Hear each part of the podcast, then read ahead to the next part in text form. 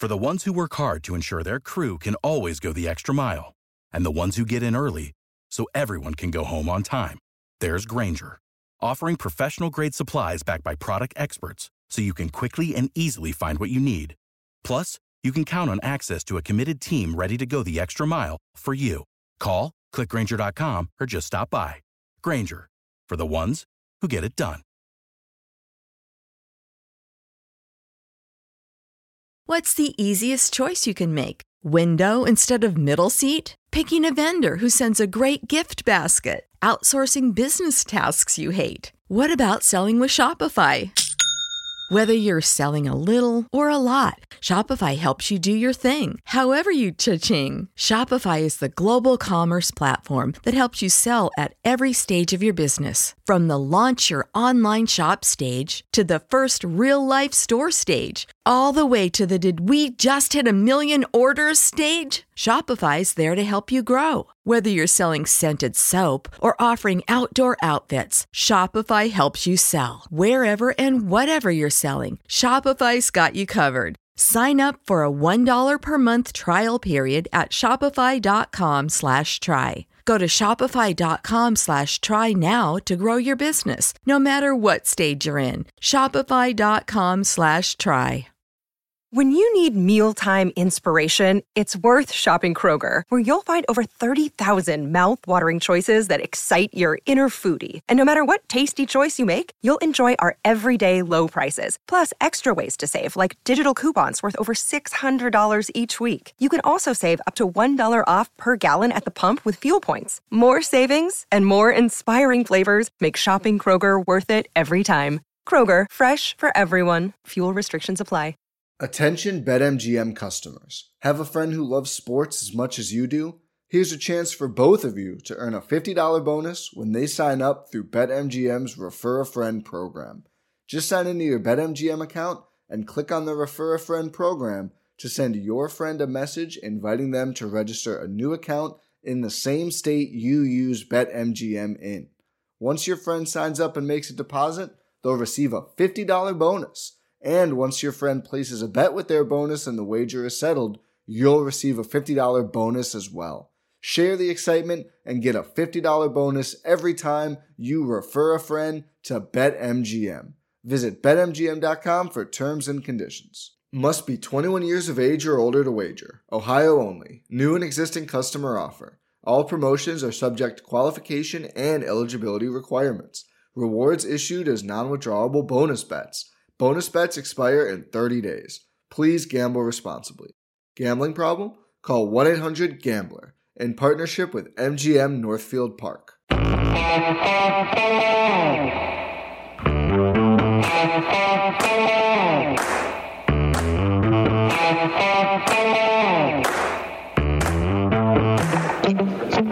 Hi, folks. Welcome to another episode of Film Study. This is Ken McKusick here to for the last of the position review uh, reviews of 2021, and this the safety position. Joining me for this is our friend Josh Reed. Josh, how are you doing?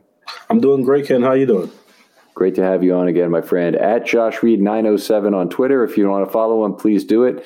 Uh, Josh, let's get right into it. Uh, in terms of the safety position in 2021, lots of problems for the Ravens in a, in a multitude of ways. Really, starting, I think, with tackling would be the thing that uh, the safeties let the Ravens down to a, a degree. Yeah, definitely. Like the tackling was was a huge issue, but I also think that the injuries at corner really kind of hindered what they could safety could do from like a versatility standpoint as, as how effective they could be. Is the fact that some of those guys were playing out of position at times, and other guys had to kind of make up for some of the mishaps, especially Chuck Clark had to make up for a lot of the mishaps of other guys. But um, yeah, tackling was a huge issue to start the season. Um, they kind of got a little better at the end. Um, Brandon Stephens made some nice. Well, I guess we'll get to that when we when we get to him. Mm-hmm. Yeah, I, I, think things did improve. I, couldn't stay away from injuries at this position either. The big one being DeShon Elliott lost after a few weeks. Uh, I have to actually look back and see when he was lost. It seems like forever ago. Week nine. Yeah, but uh, but certainly the entire six game losing streak came after the loss of DeShon Elliott. Not to say that was the only problem with the Ravens at that point. Missing Lamar Jackson is a big one. Uh, but DeShon Elliott was not really well replaced on the back end. Brandon Stephens did not play terribly, but he also, uh, you know, was not uh, up to the quality we maybe expect from DeShon Elliott. Yeah, yeah, no. Um, I remember when the, the play DeShon Elliott got injured was he was covering a wheel route on C.J. Ham. For some reason, it was Week Nine against the Vikings, and for some reason they let a fullback go streaking up the left sideline, and, and he went up to try to get it. And that's the play he tore his um his bicep. And um, like I said, it, it was for for Brandon Stephens. It was really a trial by fire kind of thing for him. You know, the Ravens weren't planning to use him nearly as much as he ended up playing in year one. Um, he he, he stepped in for um for DeShon Elliott in two games to start the season. Like I think DeShon missed like two out of the first eight games, and then um and then uh yeah, but but like he he didn't he played admirably, but like you know you could tell he was he wasn't he wasn't really all there as far as knowing where to be, and you really kind of miss that cohesion that Chuck and DeShon had established last year in the first full years as starters together. Yeah, lots of playing time for Stephens even early. Stephens was the third safety who came on in dime early on in the season. So when they were playing uh, some big nickel, he was in. They he was in when they wanted to play dime. Uh, they used a little bit of stone too, even in the Kansas City game. Looking back to the second game of the year, Stephens with 24 snaps, Stone with 12 is the way I count them. Uh, but the, they, they they gave Stephens a fair amount of playing time, and and I think you know, they, they drafted him third overall. Sorry, not third overall, third round. And the only the only reason I can come up with that is that they really believed he could be the free safety of the future. They probably knew they were going to lose DeShon Elliott. They may they may still be able to keep him, but eh, looking forward to that, they had to be thinking that he could fill that free safety role going forward. Yeah, um, like I said, basically he's basically a top top pick in the fourth round because they picked him at 104 overall, which is the last pick in the third round. When people mm-hmm. when people refer to him, oh, he's a third round pick. Well, he was at the bottom of the third round, so it's not like he was like a high end third round pick.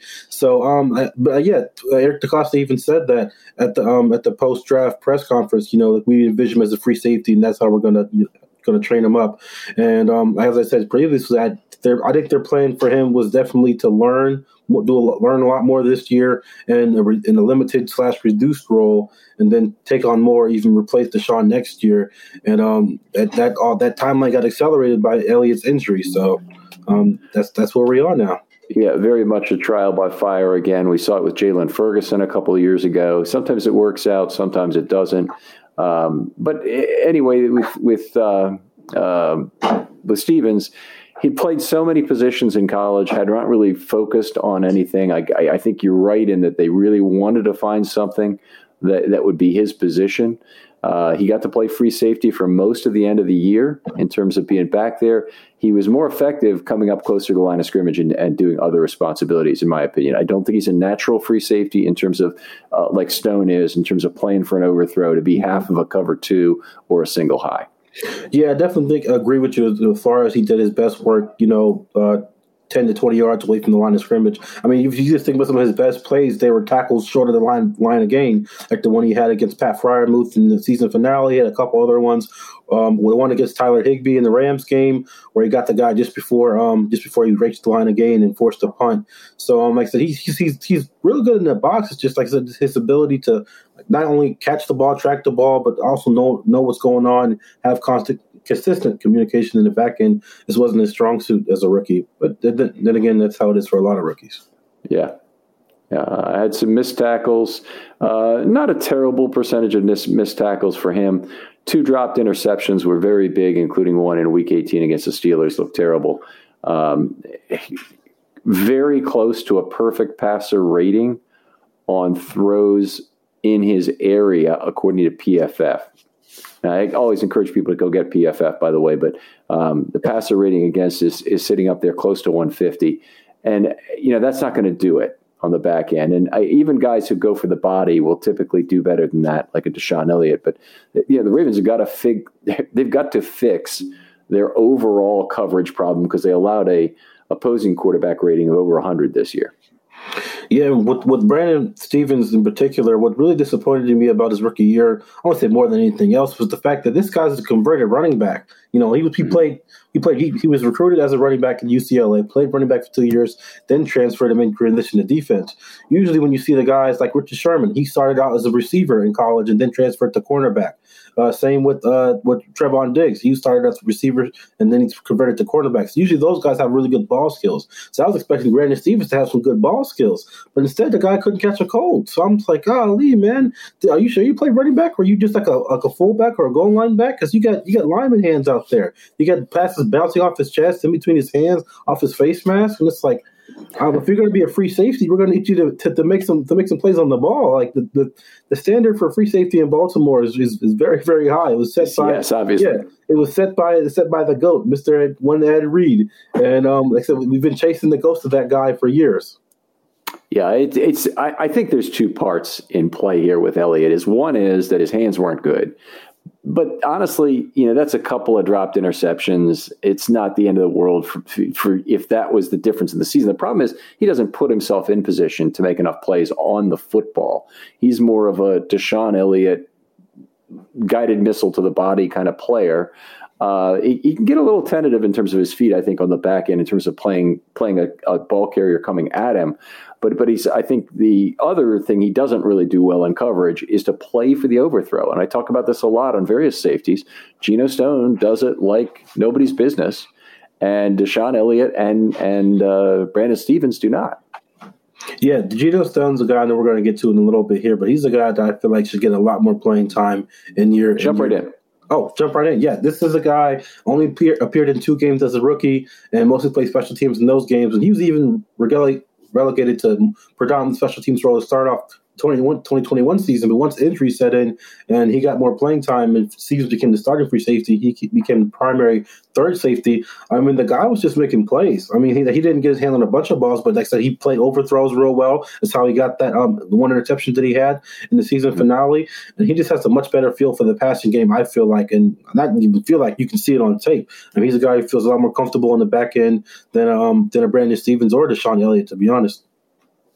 Yeah, a very natural player back there, and a, lot of the things Elliott brings you as a pass rusher and whatnot. I mean, it's it's almost like he's wasted on the back end. This is a, a general problem with the Ravens. I think Clark has the ball skills and the positional awareness to play the back end. Um, but he's useful everywhere. And the problem is you can't have him everywhere if the other people are weak at playing the back end. So Stone has got to be one of the guys who steps up and plays the back end well. His half of cover two has got to work when they go to dime and they bring him in, and I presume that's the way they'll use him again next year. I don't think he'll be the starting free safety. Any any possibility of that? Um, you know what? We, we didn't think Chuck Clark was going to be the starting the starting uh strong safety or yeah yeah strong safety when when when when you know before the whole Jefferson got hurt yeah yeah before Jefferson got hurt and then he came in and was a godsend for that for that um that position and help really stabilize the back end and then you know like even Earl Thomas you know I wouldn't say God rest his soul because he's still with us in the land of living but even even Earl Thomas said like when you know when he first got to Baltimore and like you guys got this guy why are you why you need me here you know. And so uh, um, I'm I'm not saying that Geno Stone could be the next Chuck Clark, but you never know. The Ravens do like to um do to have a have a decent hit rate on some of those later round defensive backs. Yeah, I mean they have a great rate on safeties drafted late, and Stone took the green dot when Chuck was out for the for the game. So that said a lot to me that they wouldn't give it to Stephens, who's been playing the back end all year. They obviously didn't want to give it to a linebacker because it lose you lose the versatility to pull those players out of the game. The Ravens ended the year playing a fair amount of quarter after the reacquisition of Tony Jefferson, which is very intriguing for next year. That's one of the, it's going to be one of the central defensive questions that Mike Macdonald is going to have to answer is do the Ravens want to continue with uh, being a team that takes out both of their linebackers. If they if they don't have a guy, I don't see any reason to have them on the field. You know, they don't have a green dot stuck on an inside linebacker. So go ahead, play four safeties and three corners on those plays. Yeah, I'm excited for the uh, Mike uh, Mike Macdonald press conference tomorrow. Um, for the, the Ravens are going to be having, I really want to see he, what his vision is like for this for this defense. I know at Michigan when he finally got a chance to be the primary uh, play caller, you know he played a lot of multiple fronts. You know he had guys you know line up different positions. You know his edge rushers weren't just hand in the dirt the entire time. He stood a lot of those guys up, and then he played um, he played a lot of a lot of uh, different coverages in the, in the in the back end too, as far as personnel packages and stuff. So I'm really excited to see what um what this new defense is going to look like under um under Macdonald, and um a guy like Geno Stone, I feel like could have a um, pretty pretty significant role in that. Yeah, I mean the NFL defense is highly substitution based, and hopefully that's something that Macdonald is quickly adaptable to. Given you know he's been with the Ravens for a lot of years, he knows how Harbaugh has a, has generally treated as defensive linemen with lots of rotation, outside linebackers with rotation, and also, you know, rotation in and out of the game for the inside linebackers on these dime and quarter packages, which essentially replace either one or two of them. So I, I'm I'm looking forward to that. I'm really looking forward to see it. I don't think we'll hear tomorrow exactly what his philosophy is. In fact, I think if he got the question, you know, are, are, do you see yourself as more of a diamond quarter guy who likes to replace inside linebackers? I bet he would not. I bet he'd sidestep that question. Yeah, he'd probably say, "Oh, we like to run a multitude of packages, and we like to be versatile on all of our fronts, and you like to mix in, uh, you know, a variation of coverages and packages. So you would like to keep opposing offenses on our toes. You know, the typical coach speak." Mm-hmm. But um, um, I, I, I, do I do think he won't be able to hide some of the fact that like, look, you know, we got some talented guys in the back end that um, and we're going to add to that. Like, you know, so um, I'm excited to see what they do. I do think they have some solid foundational pieces now, even even with um, with Elliott leaving, and um, I, I, just think you know they're, they're, like a piece a piece or two away in the in the back end, and I really like them to bring back Tony Jefferson. Yeah, no, we want to talk about that. Tony Jefferson, outstanding down the stretch for the Ravens, unbelievable in that Cincinnati game.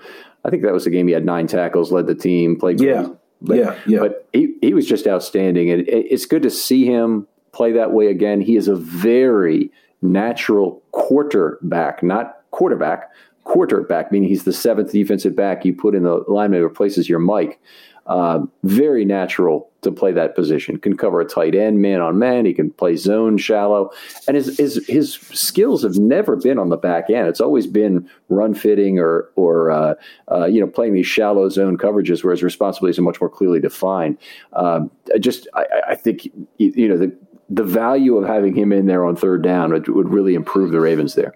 Yeah, I honestly think he could be a real key to the to not want to say unlocking these defense, but kind of taking it to another level and shoring up some of the mistakes in case you know we do see some like you know another first half of the season regression from Queen again, so we don't have to call up a Josh Bynes to come to the rescue for the for the third time in the last four years. You know, um, are you expecting Queen to start at the mic? Um, I don't know. It really depends on how he develops his offseason. You know, I, re- I really think that um, he he he got he played a lot more consistently as a rookie with, with Macdonald as the linebackers coach. So maybe the return maybe the return of him to the fold can help him elevate his game some more, and and maybe he kind of finally can be the Mike that they drafted him to be. But um, you know, if that's not the case, then you know, like I said, if you're going to play a multiple front, might as well have Tony Jefferson as your as as your um, second linebacker on the field. Yeah, uh, it's I, I I think Queen will have to earn that spot at this point. I think he's a Same. platoon will at this point. Uh, you know, a two down will linebacker. You know, that is not what they envisioned in terms of draft pick, but that's sunk cost. That is sunk cost. And you know, they, they need to get the best out of Patrick Queen that they can right now, and that probably means a two down will linebacker who's going to chase the ball effectively and is going to be replaced by somebody who can cover better on third down. And I've said this a couple of times, and I'm going to repeat it once more on this show just because I, I'm very adamant on this fact. If, if I'm Patrick Queen's agent, do not show me workout videos this offseason. Show me him learning positional skills. And I hope Patrick Queen is taking it as seriously as Lamar Jackson is about starting the day after the Super Bowl in terms of learning his positional skills. Because he has got so much ground to cover there, it's not even funny. And I don't think he can get there in camp. He didn't this year, even though there was there was 20 minutes every day for him to have solo time with Rob Ryan. So I, I just this is something he's got to take on a personal coach in this offseason and really try to figure out. Yeah, you know what? I've been I've been thinking about the past couple weeks. That's really been bothering me is the fact that you know the Ravens drafted two linebackers in in twenty in twenty twenty, and neither one of them are excelling can ex, you know are, are, are apt or excelling in coverage. But the Bengals got the one that did. They got Logan. Really they got they got they got Logan Wilson, and they got him like right in between where the, the you know Patrick Queen went in the first. I think Logan Wilson either went in the second or the third before Malik Harrison. I'm just like, man, they got the, they got the guy I really wanted. I mean, yeah, like. He, he, he's the best of them. There's no doubt about that. And and he was an exciting player at the time. It was, it was really sad to see Cincinnati get him when they did. Uh, I just want to look back at that. Yeah, he was taken 65th overall. You know, I would even say at the time it seemed like a mild stretch. I had Logan Wilson as a fourth round player in that draft. I loved him but I have him as a fourth round player. a whole bunch of other guys I would have loved more as fifth round players, and, and some of them went earlier too. Like Jordyn Brooks went in the first round. I had him as a three. yeah. He went before Queen. Yeah, he went before Queen. That was ridiculous, and uh, it was ridiculous that he went in the first round at all. He hasn't really played that well, obviously, for for Seattle. Nope. Uh, and then and then uh, they had other guys that were like Jacob Phillips, who was the guy who played next to Queen, but was a real tackler.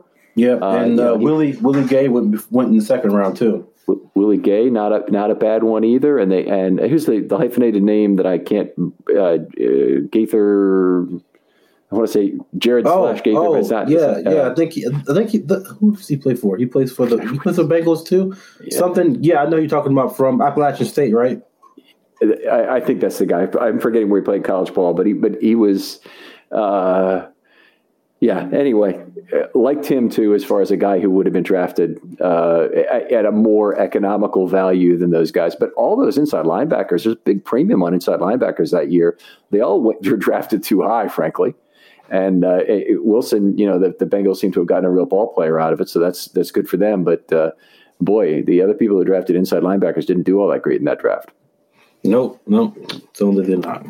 All right, back to back to safety for the Ravens in terms of of the probably the biggest question in the room is the Ravens don't have their free safety of the future obviously on the roster. So, you know, one question we would ask is could Geno Stone play the position?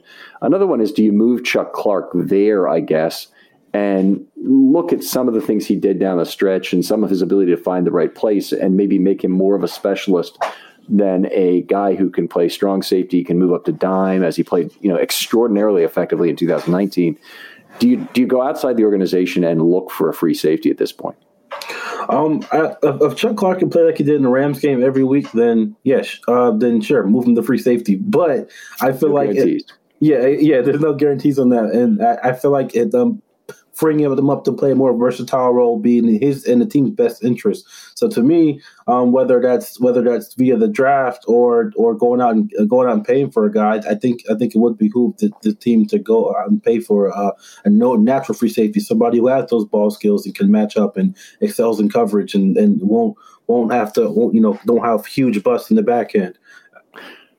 It's, it's two things I really hate in football when they when it's when teams acquire guards who think they can also uh, kick out the tackle on an as needed basis. It's it's it's crap. It's complete crap. You don't want guards who can kick. I mean, it's it's very different skill sets are involved. Even on the right side, where you know, teams typically want a mauler, you still want feet for pass rushing. You, you definitely want feet on the left side, and that position is so different from all of the rest of the offensive line as the NFL plays it. Mostly, you really have to have a superb specialist there. So please stop telling me we got guards who can play tackles. It's like telling me you got relievers who can start in baseball. It's crap. The the other thing, the other one is simple. It's very similar is talking about versatile safeties. Oh, they can play up, they can play back. Okay, there's some value to versatility, and, and I like. I, I'm not belittling what you said about Clark because Clark is legitimately versatile, but he he.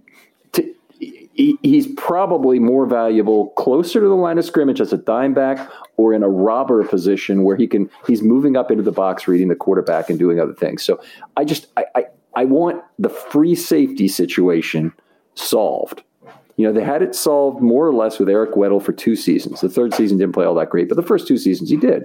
Mm-hmm. And they had it certainly solved during the Ed Reed era. And other than that, in Ravens history, you know, they had Eric Turner for a year, who was pretty good uh, in, 19, in 1996. But, but basically, they haven't had a bunch of real high end free safeties otherwise. Yeah, and uh, and you really go back to that was that the 2019 offseason when they when they opted to break the bank on Earl Thomas instead of bringing in Yes. uh, Tyrann Mathieu. I mean, that right there, just if they go with one guy over the other guy, you know, we wouldn't be talking about this position anymore. And that very same guy, not talking about Earl Thomas, well, Ty- Tyrann Mathieu, is up for a new contract this offseason. Yeah. And he said he says he um he's, he wants to resign with the Chiefs, but they they're they're committed to signing Orlando Brown, another guy we're um, familiar with. They're committed to signing him to a, um to a deal to play left tackle for them. So I don't think they're going to be able to pay that many guys at premium positions, and we might be able to. I mean, if the Ravens are willing uh, to to steal him away from from their arch conference rivals. Yeah, that's I, I, I. It might be the Bengals that are their arch conference rivals at this point, but but it's it, it was certainly nice, I think, to see Orlando Brown give up the big sack to Trey Hendrickson in that game. I, I, I'm not generally enjoying anything the Bengals are doing well in this postseason. Okay, the Bengals had tremendous amount of injury luck this year. Didn't like all that. I, I feel like basically the division was completely decided based on injuries, and the and but seeing Orlando Brown give up a sack to Trey Hendrickson, I'm okay with that. Yeah, uh, yeah, yeah. It was kind of like a like you know like, a, like he, he got he got Trey Henderson earlier in that game with the little snatch mm-hmm. pull thing and kind of pancaked him real good, and then he got but Trey came back. He was tenacious that entire game and got Orlando a couple times, but that one that one key sack that he had, that um, yeah, for sure. I was like, I'm not gonna lie, I was I was smiling a little bit. I was, you know, I wasn't like I wasn't cheering for the Bengals.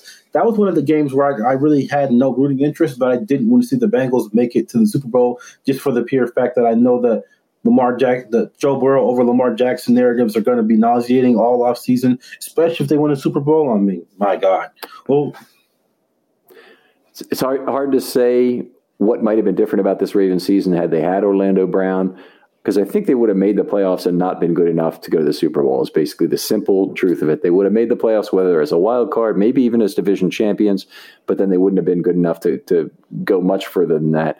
I don't really believe because you know it's a it was an inside linebacker who ended up getting Lamar on the on the injury. I don't really believe it would have solved a lot of their other problems with the running game and the other offensive line issues they had. It was a, it ended up being a very good trade for the Ravens you look at it and who they got, and they got a you know the the, the pick that landed at Odafe Oweh. They definitely traded away current value for future, and this was a good season to do it. So much as the the, the you know, there's a lot of folks out there who want to win now, now, now, now, now, now, now, now, now, and I'll just tell you, this was a great long term move for the Ravens to trade Orlando Brown when they did. Yeah, I mean, you, are getting a guy who's who could have the potential to be a generational pass rusher for the next five years, uh, opposed to mm-hmm. keeping a guy who is only going to be able to afford one more year. You know, they weren't going to be able, as, as great as that 2018 class was. You know, three of those guys are multi-time Pro Bowlers. You can only keep the fact that you were about to be able once Lamar gets extended, the fact that you be able to keep two out of the three. You know, that's that's fine by me. Right. It's pretty. It's pretty good, honestly. It really is, and it's a it's a shame that the Ravens can't really get their their tackle problem fixed. But they, it, you know, just keeping Orlando Brown for the extra year wasn't signing Orlando Brown, and they still would be in a in a position where they probably couldn't keep him this offseason anyway. So uh, sad that sad that that's the way. Who have we not talked about at the safety position so far? Anybody else who played a little bit of time this year? Let me just go through my my uh, list here and see if there's anybody else. I think we've got everybody. Yeah, we got Darius Washington. Washington, but he, he mostly played he mostly played nickel, nickel when he when he was in there. Yes, sir. So very much so, and I, you know, the, the Ravens have such a need at nickel. It could be the two safeties this next year that are the top two candidates. They might they'll probably get someone too to I mean, come I mean, and compete. Washington played played pretty decent at safety in the preseason. You know, had showed a nice nose for the ball, forced a fumble in that Saints game. So, um, I, I, think I think depending on what they do this offseason, he might be in store for a larger role too, and you know, a hybrid safety nickel role. Yeah, I, I, I, could see that. Uh, you know, it's it, they could almost call it like a big nickel role if he weren't so small personally himself. But uh, uh, he's a he's a uh, he, he's another guy who can not great speed, but he probably has enough speed to play half the back end, and he he has enough speed to play where a nickel usually ends up in zone packages. So uh, you know, yeah. I, I I like that from him. Very very you know throws his body around well. I was impressed by that from him this year in terms of uh, aggressiveness against the run and whatnot. I guess that's kind of a chip that is on the shoulder of a lot of shorter players. Yeah, and um, especially if the team moves off from Tavon Young this offseason, he'd definitely be a candidate to um, take over that nickel spot and have an expanded role in defense in year two. Right. I, I, I don't see Tavon coming back, but you never know, I guess. Uh, if he did, I think he'd be cut and returned. That's a possibility he'll probably if if he gets cut, I imagine he probably plays somewhere else for very close to the vet minimum. If he if he were to come back to the Ravens for the vet minimum, that might be something that would be worth talking about. Um, maybe even there's an amount like two to three million that he's worth worth yeah. for the Ravens just because they're so short on nickels at this point. Yeah, I think I think he'd be a primary, you know, prime salary cap casualty candidate. You know, I, yep. like you know, a, lot of guys like Marcus Peters, even though some there's rumor that they may be moving off from him this offseason, I could see them extending him. I don't see them investing more money, you know, no. uh, into Tavon Young, especially given his checkered checkered history. Even though he played the more games this year than he has the past three years combined, the fact that even this year he was banged up and left the game early at times and left your uh, secondary severely shorthanded than it already already was previously. So um, I think he's a definitely prime salary cap casualty candidate, but he could be brought back on a very incentive laden deal depending on playing time and um, and games played. Fifty-one percent of the snaps this year, which was uh, which was pretty, you know, obviously pretty good for his recent history. Uh, but they had four guys playing more with Clark leading the leading the team at 95%. So uh, they they they need some guys in the secondary who are going to stay healthy. And boy, the outside guys they've got now are very thin. I'm not I'm not doubting the fact that they might re-sign Marcus Peters. It's to me, it's it'd be the kind of move that would be it would be their big offseason move if they do it. Yeah, I definitely think they, they their move will, to be will be to. I mean, just going off of Harbaugh's comments, I mean, you can read into them from um mm-hmm. from from Monday. Him saying that you know they're going to get two first round corners back next year, which means they're planning on having. You went on to elaborate on how he expects to have both Marcus and and Marlon back. So I think he's going to factor into their plans in twenty twenty two. And I think the smarter move would be to extend them, like like a two three year extension, depending on how much better you think he can, you know, he can keep the high level of play or return to it. And um, yeah, I, I, definitely, I definitely think he'll be in the plans until in 2022 and, and beyond. Yeah. Well, that'd be, I, I think that'd probably be something I'd want to see at this point. But the Ravens have got to get younger on the outside and they got to get younger at nickel both. In fact, they just have to have a stable of decent players coming up. Anthony Averett was the big hope, and he played well this year, I thought. Uh, but but he's not going to be around. I don't believe. I believe he's going to get too much money somewhere else to to play there. Yeah, no, I mean corners are at a premium around this league, as we can, as we very well know, and as as as Ravens fans, you know they're hard to come by, and people will pay above average for average, and mm-hmm. um, yeah, so I definitely think Anthony, and I, don't think Anthony Averett wants to come back to be sitting behind two All Pros again. So I think he's going to want to, you know, spread his wings elsewhere and um, get paid depending on the amount of money, it could be right player, right place between those two. Where Averett is a guy, eh, if you get Averett at five and a half million, as opposed to um, Marcus Peters at you know who knows even what the AAV would be on a deal for him. But coming off an injury, it'll be less. So maybe it maybe it'd be 11, 12 million for him for a three to four year deal. Yeah, maybe. I just I just don't think Averett wants to come back. I mean, I just think he might want to, like you said, move on and be a be a you know full time starter elsewhere. Well, he, he'd be the starter if they made the choice of him. Oh yeah, yeah, yeah. Peters yeah, if they made, point. yeah, yeah. I just, I just based off of Harbaugh's saying, and I don't, I don't think they want to move on from um, from Marcus yeah. Peters. I, I, I, just say, Josh, I, I, there's nothing I would trust from Harbaugh to be indicative of what's really going to happen at this point. I mean, he's not he's not giving away anything. In fact, uh, you know, Eric DeCosta, he probably had a talk before that conference to say, "Hey, look, here are the topics you're going to be asked about. We need to stay clear of." But the party line on Peters coming back is that Peters coming back. He's under contract. You know, what, what are you talking about? We're, of course, we're going to have Marcus Peters. You know, it's it, it, between now and five days after the you know deadline or whatever it is, where they have to make these kind of cuts and, and get the full value out of them. Uh, it's it's a liar's lunch all the way. Yeah, just like Eric DeCosta saying he was insulted by the way that the receiver position was being perceived, and then he went on to draft another receiver in the first yeah. round and another one in the fourth round. So yeah. you know this team is good at smoking mirrors and being masters of deception when it comes to their words and compared to their actions. Yeah, they're they're they're both uh, tight-lipped guys. Period. But they're both very you know they they they don't mind saying something different to the camera, that's for sure.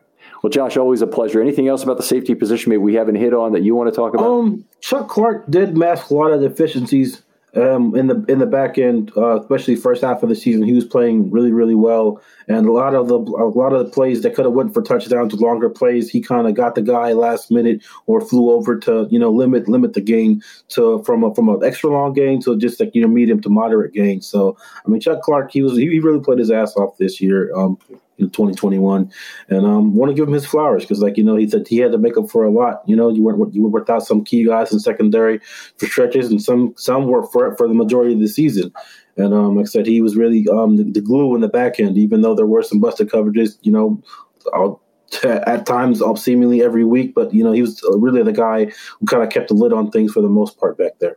Yeah, to to me. Uh, asking Chuck Clark to fix the coverage deficiencies in secondary towards the end of the year with the guys they had at corner, it was like asking Chuck Clark to herd cats. I mean, it's just he, there's there was no doing it. These guys just didn't have the skills. Worley and and uh, Nate um, Jackson, Robert Jackson, yeah, and Robert Jackson. Sorry, I always say the same. I always call him Nate Jackson and, uh, and Seymour. Uh, Seymour uh, playing together at the same time. You know, in, in trying to shut down whether it was Cincinnati or the Rams or whoever it was when they were when they were all playing together. That that's ugly I mean, that's something really ugly. And there's just no fixing players who just have, have problems using the right leverage, you know, not being able to cover a flat route, for example, or not being able to minimize the gain on a flat route. I mean, it just it, it, got very ugly very quick. I was actually very surprised they they re-signed Seymour uh, already for you know he may just be a camp body, but he's a guy who who'll be there. Yeah, I definitely think he'll. I think he, he's a guy that they're kind of like keeping around, but I definitely think they're going to invest in. Like, I think that I think they're going to come away with the draft with at least two corners, with at mm-hmm. least two corners. So, um, uh, there might be two outside guys or an outside guy to nickel, but I think they're going to invest in that position. But they're kind of just, you know, the, the, the Ravens love depth. They're addicted to depth, you know, especially if you're familiar with their system. So I definitely not surprised that they brought him back so quickly. I also thought maybe he would have been a guy that you signed maybe post draft or later on or just before camp. I don't think a guy like Kevon Seymour is going to be an high demand. But um, hey, it is what it is. Well, Ravens need an awful lot of players to fill out their roster this year. So I, I expect them you know, if anything, I think they'll be trading down and not up. And everybody wants to trade up every year. I don't know why, but everybody does. Um, I think they can get an offensive tackle that they like in the first two rounds. Um, hopefully, without trading up. If they have to, that that would be really bad. Uh, but then, but then they, you know, the other things that they really need to fill out, positions they really need to fill out, like nickel. Uh, even like outside corner, but running back in particular, are positions that are right on that border of a seventh round pick and undrafted free agent. And if they can get what they want by having their deep scouting of these small schools, where the other schools are dealing with a larger crop of large school players that are coming out after the COVID 2020 season, you know, they, there is a good chance that the Ravens can really make use of a deep draft like that, despite the fact they don't have a lot of picks currently, right at the end or at the break point of, of uh, you know, round seven and UDFAs. Yeah, the majority of the bulk of their picks are are in, are in the top four or five rounds. But I, I, I, am with you with the with not trading up thing. Um, but the one player I would like to see the like if he became the fall. I know he's like a consistent top ten pick right now. But a guy like Kyle Hamilton from Notre Dame. okay, he, I, I, love Kyle Hamilton too. But how how far up are you willing to trade to get Kyle Hamilton? Because that's the that's going to be how much draft not, capital you have to spend from elsewhere. Not in the top ten because I feel like it costs too much to get in the top ten. But uh-huh. if he if he fell like to like eleven or twelve, like I, have even seen a mock draft where he was predicted at 13. I, I could definitely see the Ravens leapfrogging the Browns to take a guy like Kyle Hamilton. Okay, so I mean, I, you know, I looked at, at he's one possibility, but there are others as well in terms of players who might be available, but with a trade up with the Browns. But I, I, you know, after the Ngata thing, do we really believe that's going to happen again? That they're, they're going to move up. But uh, if they moved up to to even to even ten from fourteen is is two hundred JJ points. And to put that in in perspective, that would take probably more than their top two picks in the fourth round to make that to make that move up. To me, that's an awful lot to pay. But It might take a three and a four. That's what it might reasonably take to move up. Yeah, I just like I said, like I'm not saying they should like jump into the top ten, but like you know, if he if he falls outside of the top ten, anywhere from eleven to thirteen, I think they should definitely consider making that move. All right. All right. Well, fair enough. We'll see how it, how, how it works out, and this would be fun if there's another Babatunde Babatunde Oshinowo out there that that uh, uh, you know has is as the pick value that the Browns get, ter- you know, for allowing the Ravens to move up to get Haloti Ngata. That would be exciting, certainly. But uh, uh, it's been a pleasure having you on, Josh. Tell folks where they can find your work. Oh yeah, you can uh, read all my work at BaltimoreBeatdown.com. A lot of great content over there. Me and the other guys uh, down there churning um, churning out some good content. A lot of a lot of good Ravens content for you guys. How often are you writing during the off season? Oh, I'm, I'm I, I stay active pretty much all year round, Ken. To be honest with you, um, like I said, I, I know I'm like mandatory three articles a week, but I write I write more than that. I, am always looking for stuff to write. Um, I'm about to, about to start digging really into the draft content now that um, I'm, I'm doing my own uh, series of articles of position position reviews for the 2021 season, um, and then um, after that, I'm diving uh, right into the draft, and I'll be doing some free agency stuff too. But I really want to get a head start on some of the draft uh, portfolios that I'll be working on. All right, that sounds good. We'd love to have you on for a draft position, one one of your choice for for the reviews coming up. So we'll talk about that after the show. Uh, at Josh Reed nine oh seven, give him a follow. He's really worth it. Uh, what I'll say also is that there's other people. I'm doing a series called Fixing the Ravens. We have some planned, and including one about Greg Roman and a couple of guys who are very adamant about their their desire that uh, he should not be back. But uh, I'm looking for other things, fairly narrow. If we're looking for like how would you rebuild the defensive line would be an interesting one, or how would you address the safety situation in terms of uh, do you go outside the organization and get a, a, premium free safety and then work from there, or do you try and resolve it during the draft? How would you go about that? Uh, would you re-sign DeShon Elliott? Would you not? Um, it's it's it's things like that that I want to discuss one at a time over the next couple of weeks. And uh, I hope folks out there will shoot me a DM on Twitter. DMs are open. Love to hear from you. Josh, thanks again for coming on. Thanks for having me. And we'll talk to you next time on Film Study.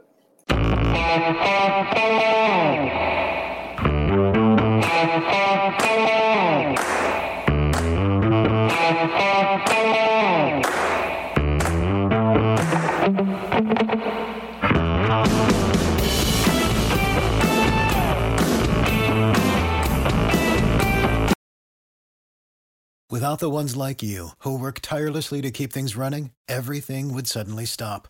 Hospitals, factories, schools, and power plants, they all depend on you. No matter the weather, emergency, or time of day, you're the ones who get it done. At Grainger, we're here for you with professional grade industrial supplies. Count on real time product availability and fast delivery. Call clickgrainger.com or just stop by. Grainger for the ones who get it done.